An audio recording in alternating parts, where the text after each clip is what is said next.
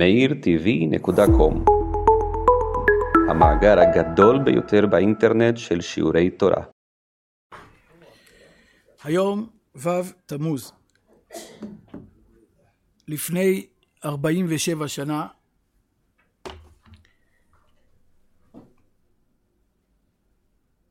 התרחש הנס של מבצע יונתן, או מבצע אנטבה, או הכינוי הצבאי כדור הרעם. בציבור הזה אני לא צריך לתת הקדמה מה זה מבצע אנטבה. אז ניגש ישר לבירורים ההלכתיים של גדולי רבותינו, זכר צדיקים לברכה, בלבטים הקשים מאוד מבחינה הלכתית סביב הסוגיה הזו. נתחיל בדף של אה, הגאון רבי עובדיה יוסף, הראשון לציון, זכר צדיק לברכה. יש לכם דף שכתוב עליו מבצע אנטבה בהלכה, ומשמאלו בעניין מבצע יונתן אם הוא תואם לעמדת ההלכה. זה מתוך שאלות ותשובות יביע אומר חלק י'.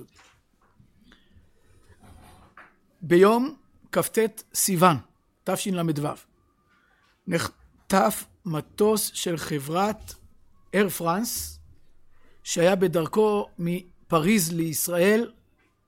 כנראה נפלה כאן טעות. זה, הוא היה בדרכו מישראל לפריז. נחטף על ידי מחבלים במטוס החטוף היו הרבה נוסעים ובתוכם 104 יהודים שהיו בדרכם בטיסה הזאת. המטוס הונחת באוגנדה שהיא מרוחקת 4,000 קילומטר מישראל. אבל כמו שכתוב על בתיה בת פרעה ותשלח את אמתה ותיקחהו כך בחסדי השם הזרוע הארוכה של צה"ל הגיעה עד לשם. באוגנדה קיבלו המחבלים סיוע משלטונות אוגנדה שהם שונאי ישראל. שם שוחררו כל הנוסעים מלבד היהודים שביניהם. עוד מעט נראה שיש לפעולה הזאת של השחרור, של הבידול בין היהודים לבין אלה שאינם יהודים, יש לדבר הזה משמעות הלכתית.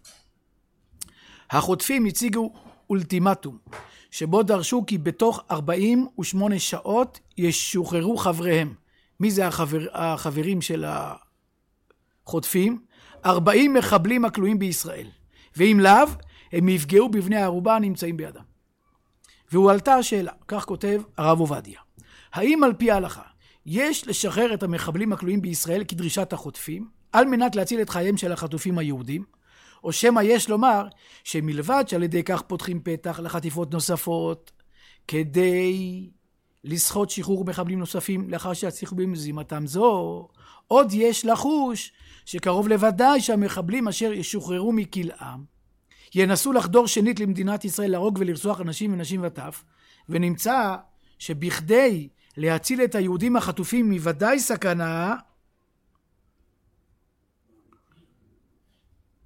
מעמידים את היישוב בפרט בערי הספר על כל פנים בספק סכנה ממש. אז אה, יש פה בעצם התלבטות.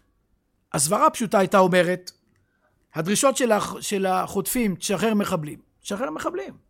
אבל הרב עובדיה אומר, יש בדבר סכנה. מה זה שחרור מחבלים? שחרור מחבלים זה מגביר את תיאבונם, וזה מכין את הפעם הבאה. אז ודאי יש פה חטופ, חטופים שהם בסיכון. מצד שני, לשחרר, לשחרר את 40 המחבלים זאת פעולה שמסכנת. ומעתה, בנידון דידה, היה נראה לכאורה לומר שמכיוון שעל ידי פעולת שחרור המחבלים הכלואים בידינו על מנת למוסרם בידי חבריהם החוטפים, מכניסים בספק סכנה כמה מן התושבים בישראל, אין לעשות מעשה בידיים פעולה כזאת, אף על פי שיש בה מאידך גיסא הצלת מהיהודים החטופים. כלומר, לפי הסברה, מתוך המקורות כמובן, והרב עובדיה מפציץ אותנו כאן בעשרות עמודים, תשובה מאוד ארוכה. והוא אומר, לשחרר 40 מחבלים זו פצצה מתקתקת, זה פעולה מסכנת. אסור לסכן. וכדין התוספתא והירושלמי, יהרגו כולם ואל ימסרו להם נפש אחת מישראל. אין מה לעשות. אולם, כאן בא כוח הסברה שלו, והוא אומר, יש לחלק בין הדין של התוספתא והירושלמי לנידון שלנו. שהרי שם עצם מסירת נפש מישראל להריגה היא פעולה אכזרית. למוסרו בידי שופכי דם נקי, על מנת להציל עצמם בדמו של זה. לכן יהרגו כולם ואל ימסרו להם נפש מישראל. כאשר אומר הירושלמי והתוספתא, שמבקשים מאיתנו, תנו לנו נפש אחת, ואם לא נהרוג, אסור לך לקחת נפש, וכאילו בידיים אתה הורג אותה.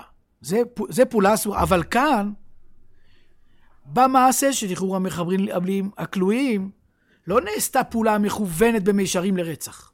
כשאתה משחרר 40 מחבלים, זה לא כמו שאתה מוסר יהודי להריגה, אלא מה? אתה גורם בגרם רחוק יחסית, אלא הכוונה להציל את מעט היהודים החטופים מיד שוביהם תמורת שחרורם של אלה. רק במקרה יש לחוס שנוסף, שנוסף גם הוא על, על צרינו, ויכניסו את היישוב לספק סכנה. באופן שכזה יש לומר, אין ספק מוציא מידי ודאי, שהיהודים החטופים עומדים בסכנה ודאית של הוצאתם להורג אם לא נשחרר את המחבלים, דתבה להו אבדינן להו, ועושים כל מה שניתן לעשות על מנת להצילם ולשחררם.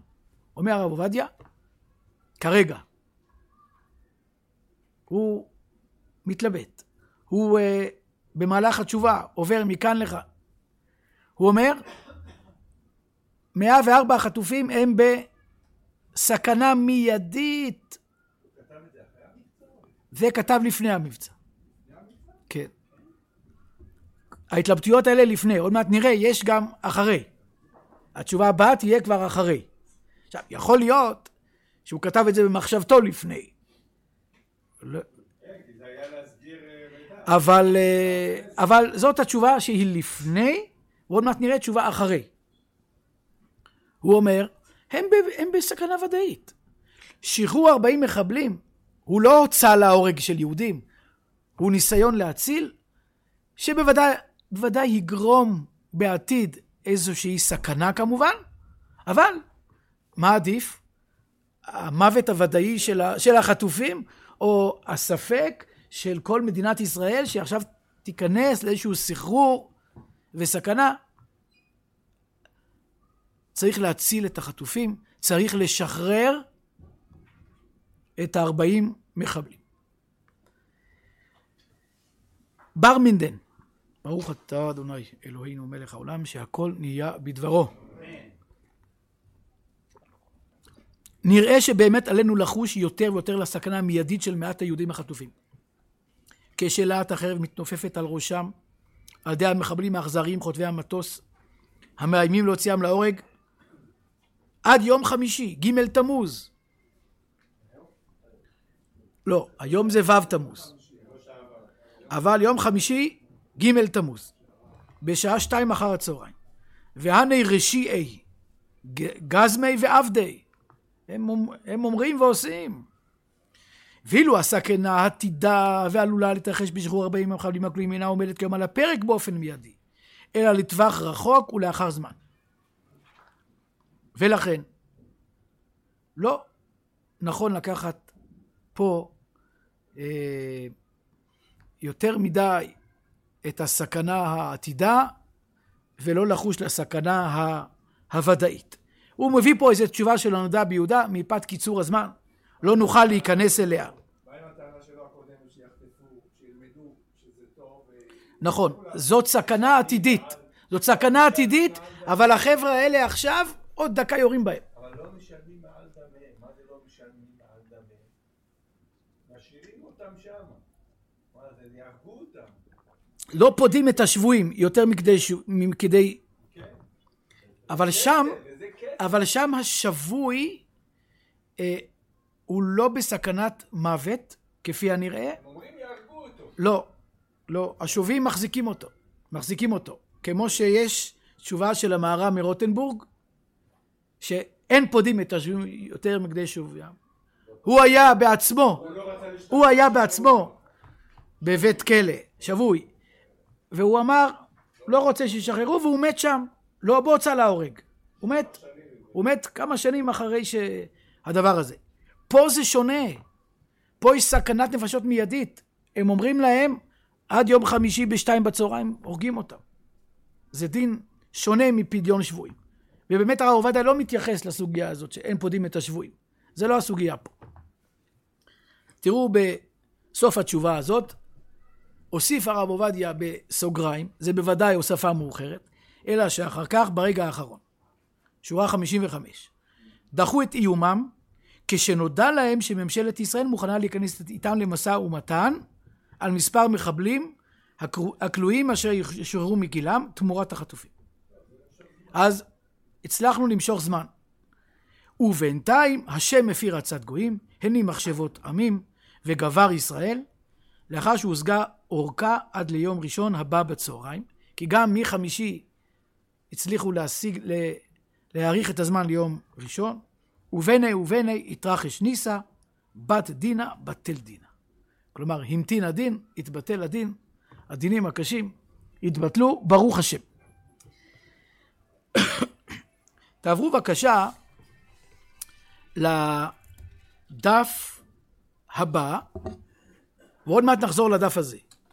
בדף הבא יש לכם כותרת מבצע יונתן אנטבה לאור ההלכה.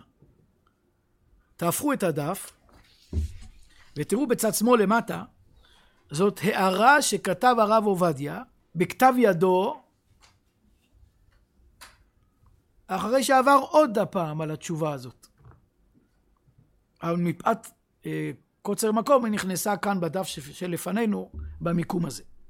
כותב הרב עובדיה, וישבנו יחד עם הרב אליושיב והרב שלמה זלמן אוירבך והרב בצלאל ז'ולטי והרב גולדשמיט והרב ישראלי והרב בן ציון אבא שאול.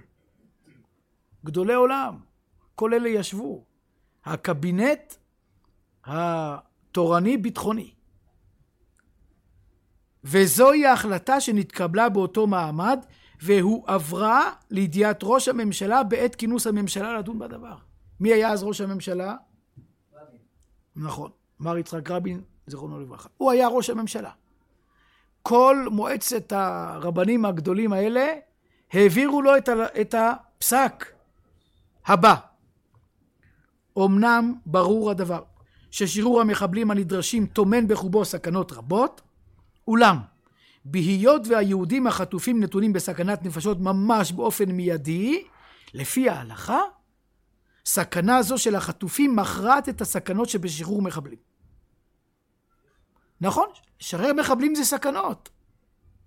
אבל עכשיו עוד דקה מוציאים אותם להורג. לפיכך על ממשלת ישראל להיכנס במשא ומתן עם המחבלים ולעשות הכל בכדי להציל את השבויים החטופים מהסכנה המחפת על ראשם. והשם יתברך יהיה בעזרנו לשמוע ענקת הסיר, לפתח בני תמותה. לספר בציון שם השם ותהילתו בירושלים. לקרוא לישבויים דרור ולאסירים פקח כוח ולא יישמע עוד שוד ושבר בגבולנו וקרת ישועה חומותינו ושערינו תהילה. אז כרגע כניעה כדי להציל אותם. נחזור לדף של הרב עובדיה. בצד שמאל, בטור השמאלי. פה הוא כבר כותב כותרת אחרת. בעניין מבצע יהונתן. לא אנטבה, מבצע יהונתן, כי זה אחרי שחירף את נפשו יונתן אה, נתניהו, השם ייקום דמו, והוביל את ישראל לנס עצום. האם הוא תואם לעמדת ההלכה?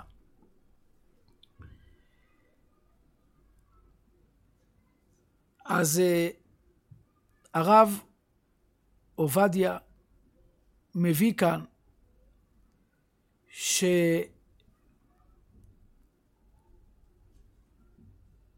שצריך לעשות מבצע. לפני כן הם לא חשבו, או לא העדיפו את האופציה הזאת. עכשיו בדיעבד הוא כותב כך, שורה 17. על כל פנים בנידון דידן, שאין כל ספק שבאו על עסקי נפשות. ודאי שיוצאים עליהם בכלי זין, ומחללים עליהם שבת להצילם. אם המבצע מתוכנן היטב על ידי מומחים צבאיים, באופן שקרוב לוודאי שיצליח השם בידם להציל את החטופים באוגנדה. אף על פי שיכולות להיות הפתעות שאינן צפויות מראש, כמו שקרה בעוונותינו הרבים בילדי מעלות. גם שם היה ניסיון לחלץ, אבל זה עלה לנו בנפשות. מכל מקום. הרי בכל מלחמה ישנן סכנות האורבות, וחזו וחזה תאכל החרב. ואפילו אחי, אמרו חז"ל, שצריכים לצאת בכלי זין ולחלל שבת להצלתם, ואסור להתמהמה עד למוצאי שבת. יש דין של מלחמה, ומלחמה זה סכנת נפשות ללוחמים, וצריך לעשות את זה.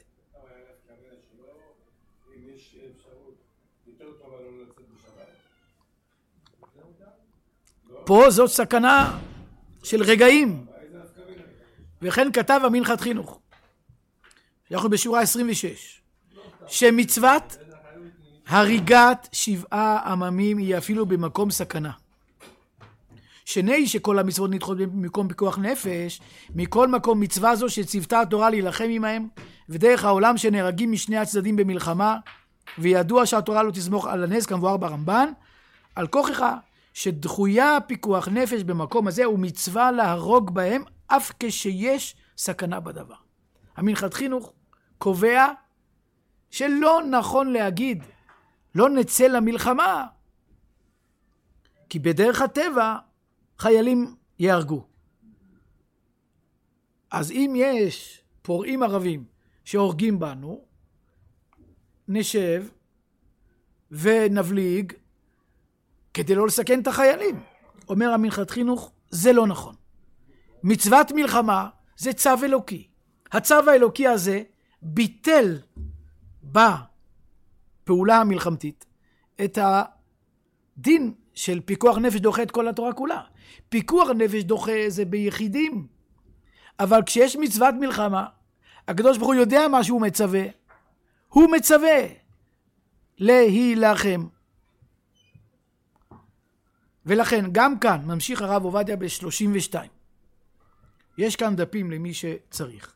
ולכן גם כאן בהיות שהיה הדבר דחוף להצילם שעה אחת קודם, בטרם יפוג תוקף האולטימטום שיום ראשון בצהריים, לאחרי הערכה מיום חמישי, היה מותר להטיס את כל המטוסים עם החיילים והרופאים וכל הכרוך בזה, כדי להחיש מפלט לחטופים הנצורים בבית הנתיבות שזה התעופה באוגנדה, לשבור זרוע רשעים, ולהביא את החטופים לחוף מבטחים וכולי.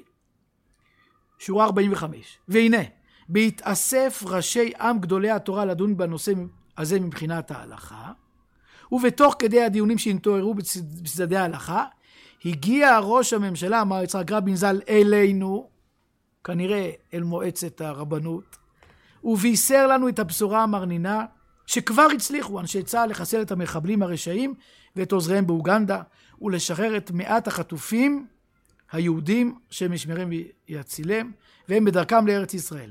תהילות לאל יתברך וכולי וכולי, הוא ממשיך בשורה 55 כי אין מעצור להשם להושיע ברב ובמעט, ברוך פודה ומציל, כי גבר עלינו חסדו ומת, אדוני לעולם הללויה, ברוך המקדש שמו ברבים. והסיום הזה של הרב עובדיה, הוא מעביר אותנו לחברו, ידידו, מורנו ורבנו, הרב שאול ישראלי, זכר צדיק לברכה, ראש ישיבת מרכז הרב, וחבר בית, אה, חבר מועצת הרבנות הראשית. גם הוא ישב באותה ישיבה, וגם הוא כתב תשובה ארוכה. ו...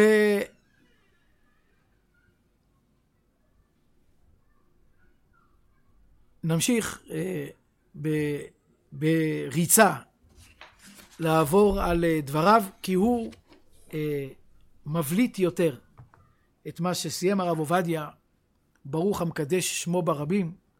הוא מדבר מבחינה הלכתית על קידוש השם שבמבצע יהונתן.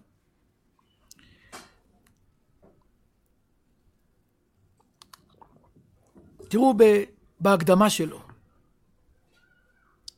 ארוכה, חשובה, אבל נקרא רק את הארבע שורות האחרונות של ההקדמה. תמצאו את השאלה. עומדת איפה השאלה? האם מחויבים במקרה מעין זה להיכנע למחבלים בדרישותיהם, מאחר שאין נראה דרך אחרת להצלתם של בני ערובה, שאם לא כן ירצחו כולם, או אולי אין חיוב לעשות זאת, מאחר שעל ידי זה מסכנים את היישוב בארץ, ושמא אף אסור לעשות כן, שכן פדיונם של הללו הלקוחים למוות יביא בעקבותיו סיכון של אחרים.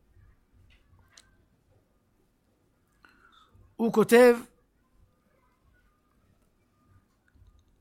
למסקנה בשורה 12, ונראה שכשם שהרשות נתונה ליחיד לסכן עצמו במקרה כזה, כן יכולה ורשאית הייתה הממשלה לעשות כן, ולהסכים למשא ומתן לשם שחרור המחבלים. כלומר, מותר להסתכן כדי להציל. ואף על פי שכאמור יש מקום לספק רציני שהדבר יביא בעקבותיו גלי אלימות, באופן שהצלת הללו הנתונים מפחד המוות כרוכה בספק נפשות של אחרים. אז יש פה בעצם הכנסה של מדינת ישראל לסחרור של סיכון. מותר. כי הממשלה, בהיותה נבחרת מהציבור, הסמכות בידה לעשות כל מה שהיחיד רשאי לעשות. כי לה ניתנה הכרעה בכל מקרה שהדבר טעון הכרעה בתור באת כוח של הציבור כולו. על כן הסכמת הממשלה בנידון לא חרגה מדיני התורה וההלכה. מותר, כפי שחשבו בתחילה, ללכת על הכיוון של שחרור החטופים. על ידי שאנחנו משחררים את המחבלים הכלואים בישראל. אבל בשורה 44 בטור השמאלי, עובר הרב ישראלי לדון באופציה הצבאית. ומעתה נבוא לדון בדבר הפעולה הצבאית שננקטה על ידי צה"ל ובעזרת השם הצליחה לחלץ השבויים. אלא שהיה מחיר. שעם, אלא שעם כל זאת היו כמה נפגעים. וגם מראש היה ניתן לחזות שיהיו מספר נפגעים בפעולה. וכפי שהסבירו המסבירים, הייתה גם הערכה על מספר יותר גדול של נפגעים.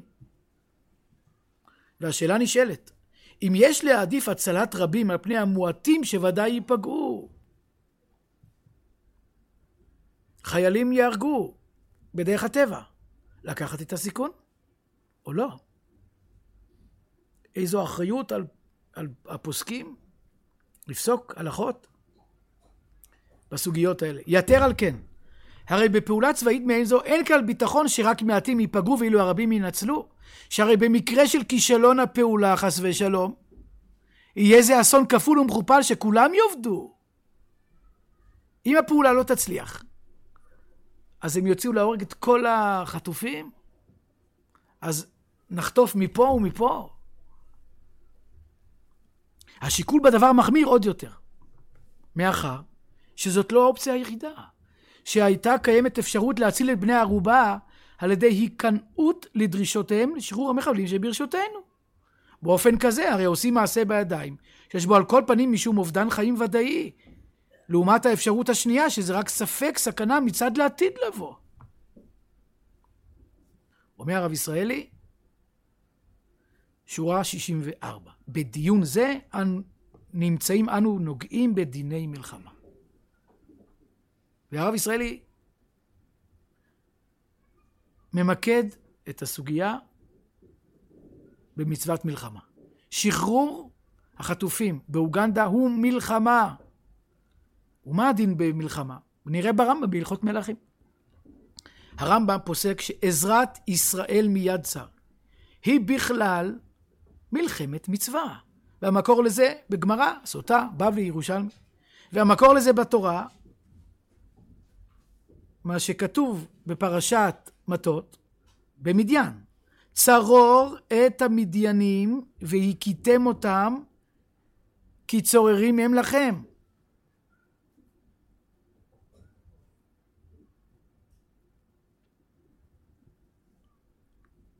שכן הרי ברור שבכניסה למלחמה נמצאים מסכנים את אנשי המלחמה, וגם הוא מביא את המנחת חינוך. תהפכו את העמוד.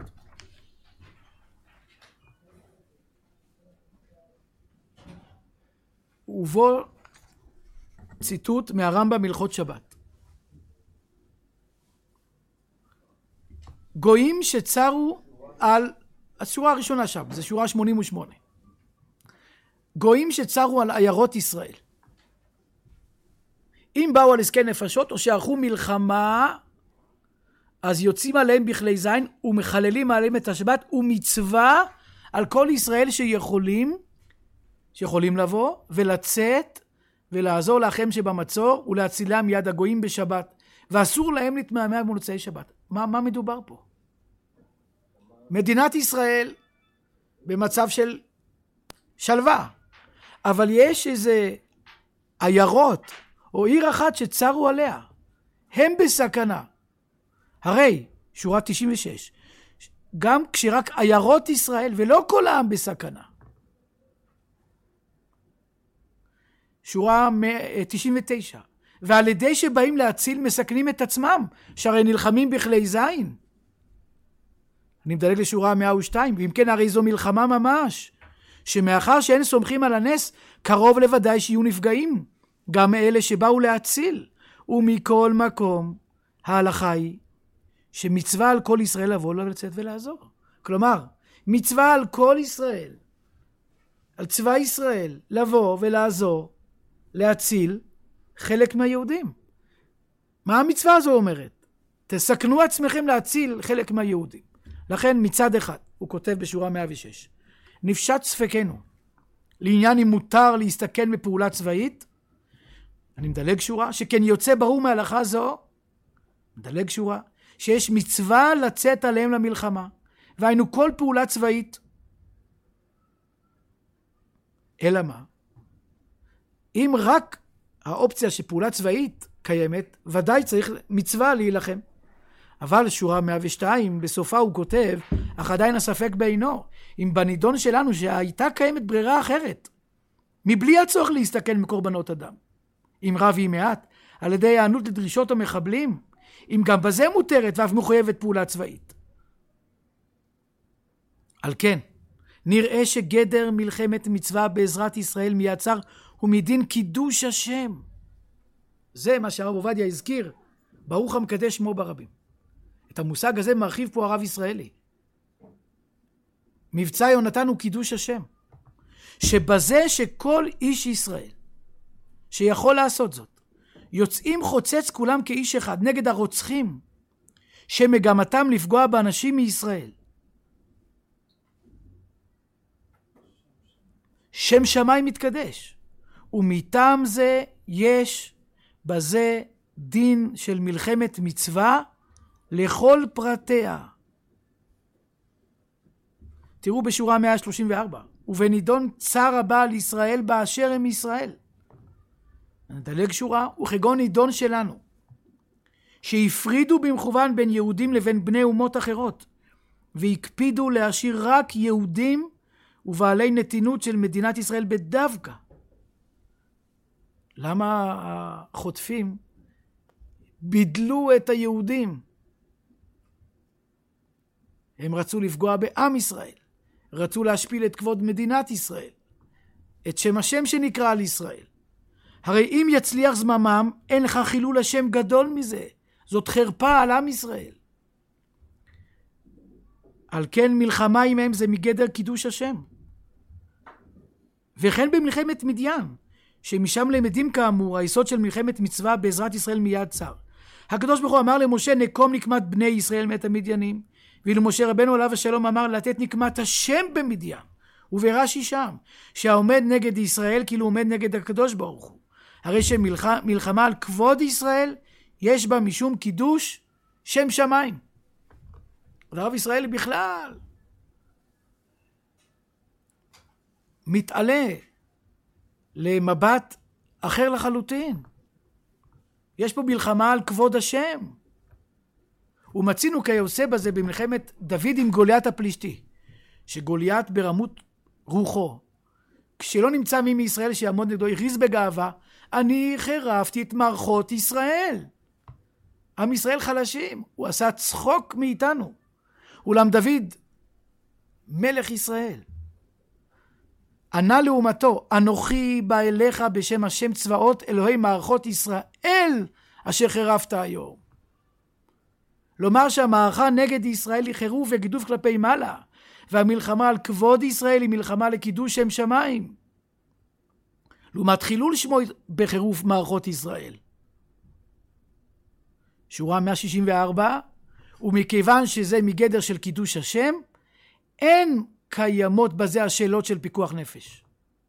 שכל עיקרו של עניין קידוש השם מחייב מסירות נפש, ולא שייך בזה המצווה של וחי בהם. כשגויים גוזרים גזרות על ישראל,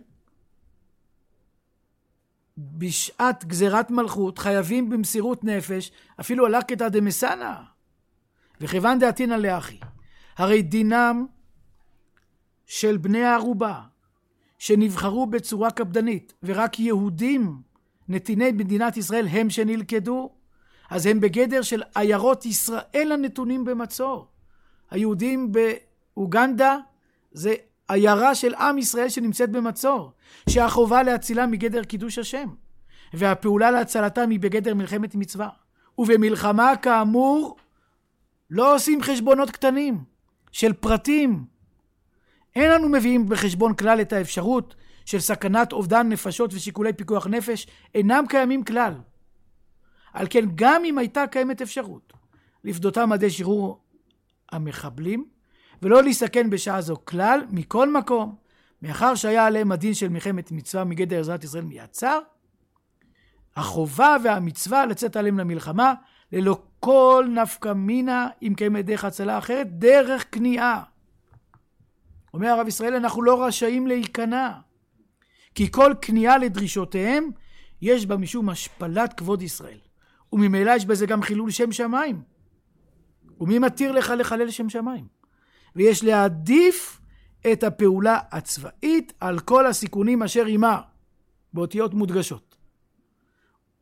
ובזה יש לפתוח על שומר ישראל, שידריכם בדרך ישרה, ויהיה מספר הנעדרים, הנפגעים, קטן ככל האפשר. עשתה אפוא ממשלת ישראל, כדין, בנוקטה פעולה צבאית. כשהדבר נראה כבר ביצוע. כלומר, אם מראש הפעולה נועדה כישלון, זאת פעולת התאבדות, לא. אבל אם יש מצב, מצווה. וחפץ השם הצליח והביא לשחרור הלקוחים למוות וחיסול המחבלים. ואפשר לראות בזה קיום מה שכותב הרמב"ם עצמו בסוף הלכות מלכים. וכל הנלחם בכל ליבו, בלא פחד, ותהיה כוונתו לקדש את השם בלבד, מובטח לו שלא ימצא נזק ולא פגיעה רעה, ונקווה להשם שפעולה זו, שהיה בה משום מסירות נפש וקידוש השם, עוד תניב פירות לברכה בביסוס מעמד ישראל ומעמד מדינת ישראל, וקיבוץ נידחים לתוכה ברינה, יחד עם התחזקות באמונת אומן ודבקות בשמירת התורה ומצוותיה.